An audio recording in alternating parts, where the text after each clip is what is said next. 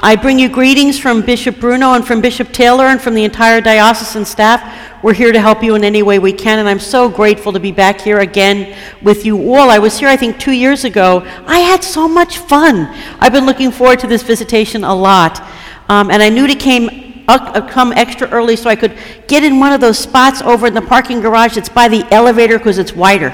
Because I'm, in a, I'm in a rental car, so I'm like, I don't want it to get that so, so it's nice to have some kind of background when I come. You know, the, the first reading that we heard this morning was just so full of joy, wasn't it? And then the, and then the, the gospel reading, you know, it's like, ooh, what do I do now?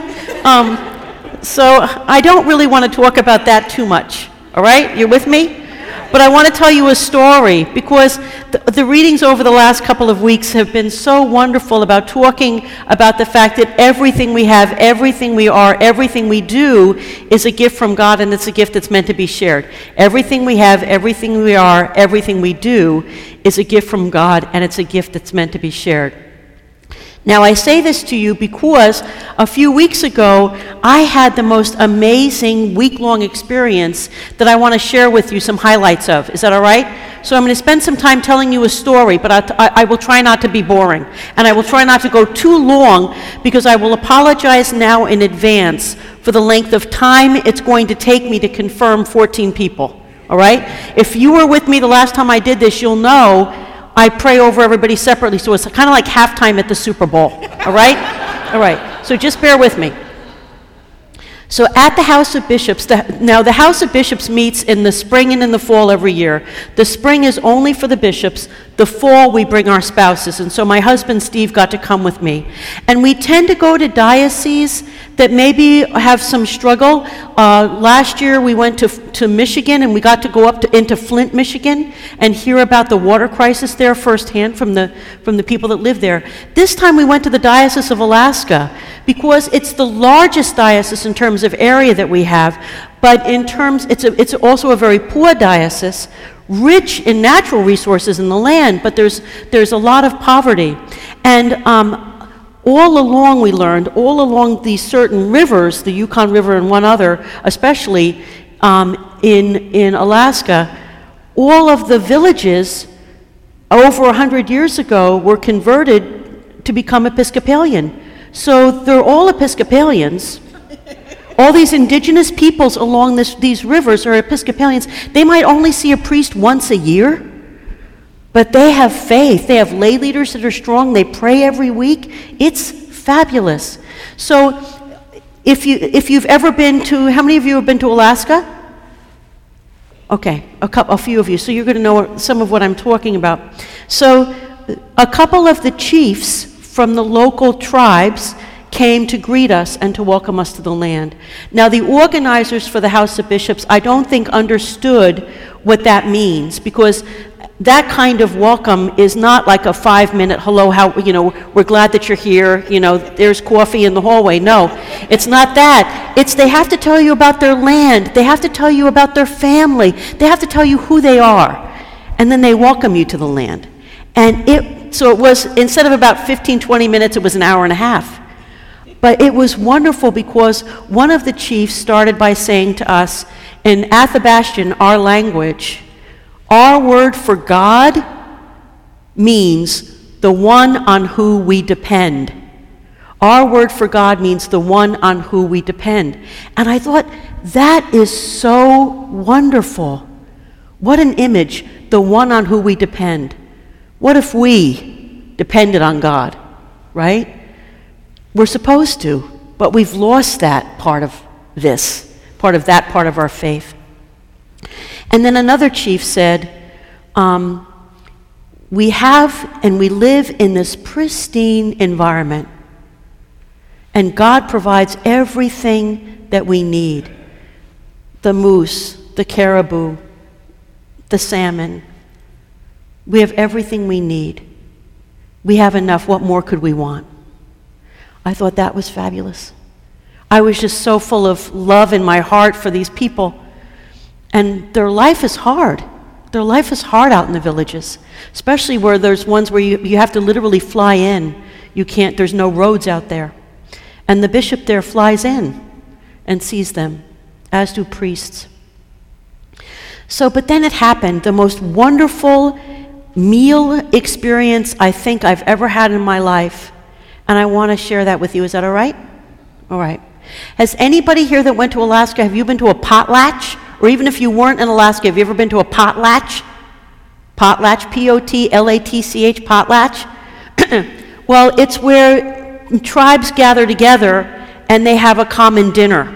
And it can be over a death, it can be over a wedding, it could be for any one of a number of things. So they decided to host a potlatch for the House of Bishops and the spouses. So remember, there's, there's over 200, 220 of us, bishops and spouses gathered, right? And there's about 100 to 150, maybe 200 of them. So they took over the community center at Nenana. And um, when we got there, there was one long table in the middle. Long, L O N G, long table. long table. And it was full of this food, right? So you could see, I could, you know, some of it was covered with aluminum foil. I do not have x ray vision. I didn't know what it was underneath there to begin with. But I saw the stuff that was covered with um, saran wrap. I saw, you know, there were some salads and other things. I thought, oh, that's interesting. And then another chief came and talked to us, and he said, you know, there's a couple of things you need to know. Um, the potlatch can't start until the soup comes in. And there's a whole ritual around it. The soup coming in, there's dancing, there's singing. It was beautiful. Now, the way they had the hall set up, I thought, how are we going to eat? You know, I'm always trying to solve people's problems. How are we going to eat? Because there was only one big table down the middle, and then there were like rows of chairs, so, and the chairs were facing each other right? So it'd be like you're sitting this way and I'm sitting this way across from you, right? And there was rows that way, and there was these sets of rows where people were facing each other. And I thought, well, this is going to be interesting, and because how am I going to put hold soup on my lap, right?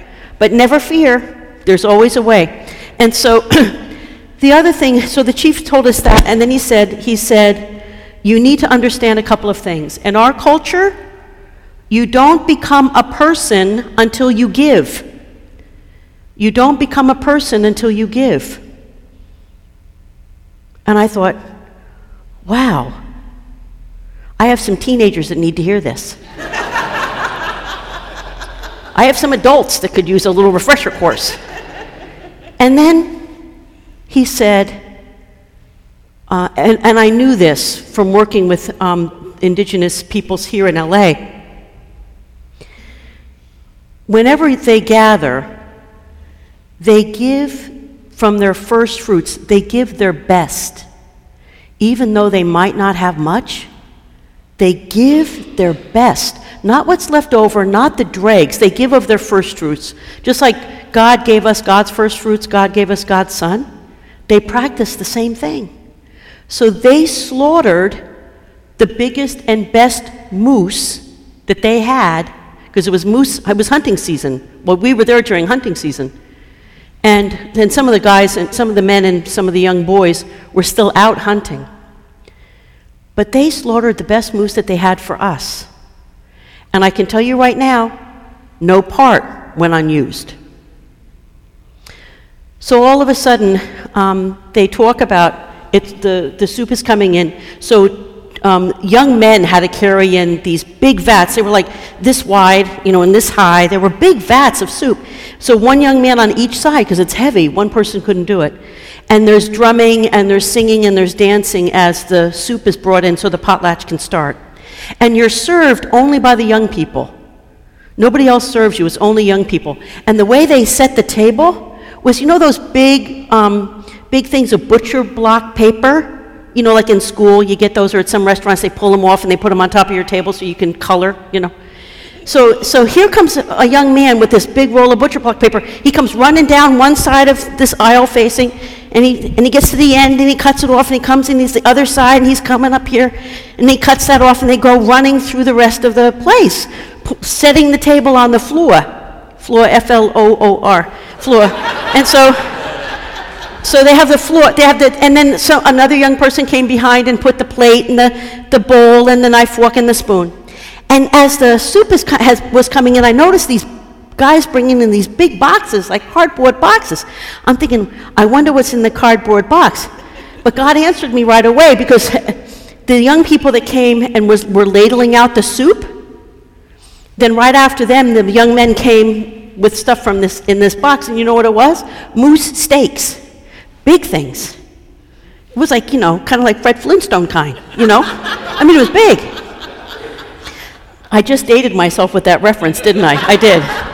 You younger folk might not know Fred Flintstone, but talk to an older person. So, okay. and the, the chief also said to us, You cannot refuse anything that's put on your plate. Hello? All right? Can't refuse it. And nothing goes to waste. That's what we were told. So I ate every bit of that soup. And one bishop leaned over and he said, Diane, what do you think that's floating in there? I said, I think it's brain. And because it, it turned out it was moose head soup. See, no part goes unused. Moose head soup. I thought it was pretty darn good, really. A little greasy, but pretty darn good. And so I ate the whole thing. I ate it, as we would say in my house, all gone.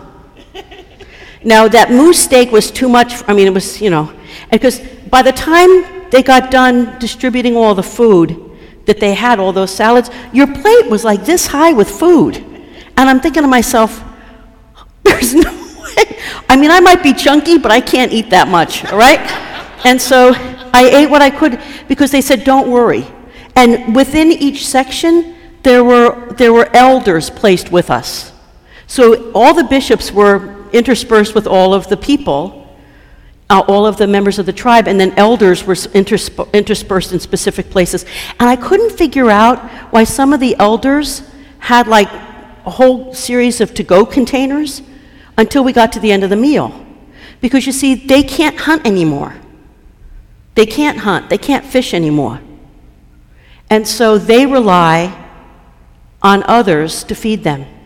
And so all of the leftovers, and there was not a drop of anything that wasn't given to an elder, would be all collected. So, including, like most of the bishops didn't eat all of their soup, they did not pass the Clean Plate Club test, right?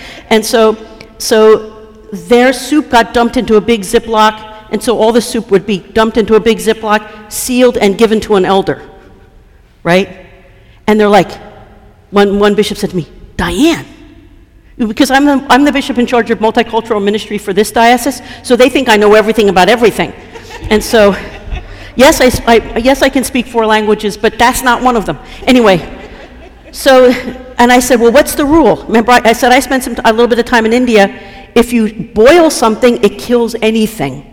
So all they're going to do is reheat that to a boil. And if there's any germs or anything in there, it's going to be gone. And you're feeding somebody. This is, this is beautiful. I said, just because we don't do it this way doesn't mean it's not right. And, they, and they're like, okay, Diane. It's like, like I'm supposed to be the expert, right? And so, but what struck me was, and this is even including, you know, pieces of meat, salad, everything went to the elders. There wasn't one thing that was thrown away. Everything was given. And it was a beautiful moment because everybody had enough. Because everybody there became a person at some point in their life. Everybody gave.